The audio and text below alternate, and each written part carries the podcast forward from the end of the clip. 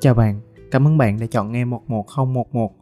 Mình là Quân và đây là nơi mình chia sẻ những trải nghiệm và suy nghĩ của mình trong hành trình tìm hiểu bản thân và khám phá thế giới.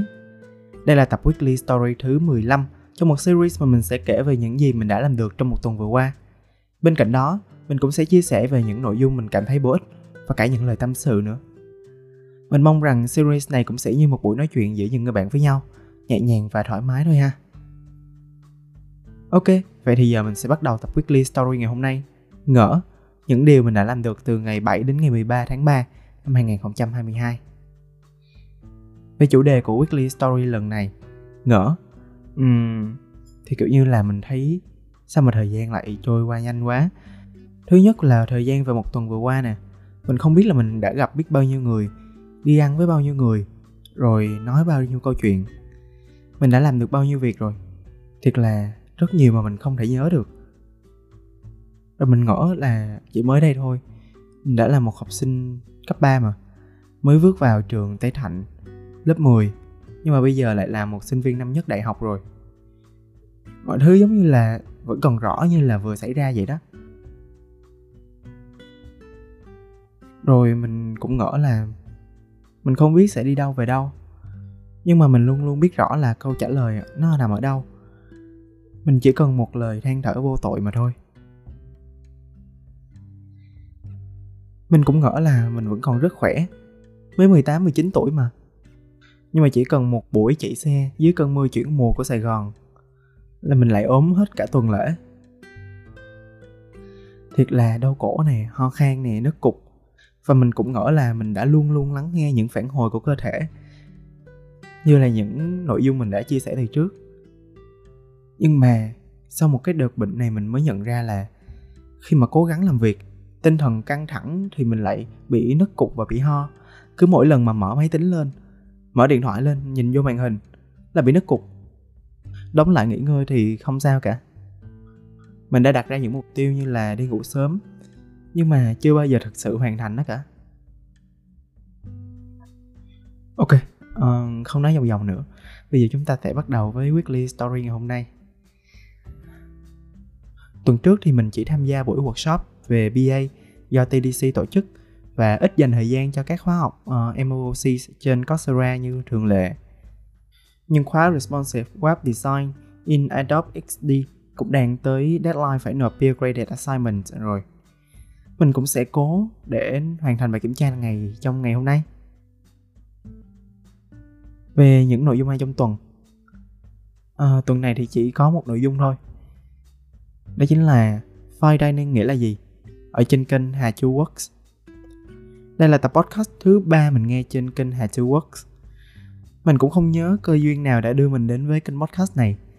Nhưng mà chị host đã cung cấp cho mình rất nhiều thông tin và cái nhìn thú vị về F&B. Quay lại về tập podcast này, chị Hà Chu bàn về định nghĩa fine dining. Những yếu tố nào làm cho một nhà hàng trở nên fine? Đâu là xu hướng fine cho tương lai? Và để thêm phần tò mò thì Trước khi nghe tập này, bạn hãy thử đoán xem khăn trải bàn trắng, rạp hát hay đường phố thì liên quan gì đến fine dining. Một điều mới mình đã thực hiện trong tuần vừa qua đó chính là tuần vừa qua mình đã bắt đầu học những buổi tiếng Trung đầu tiên.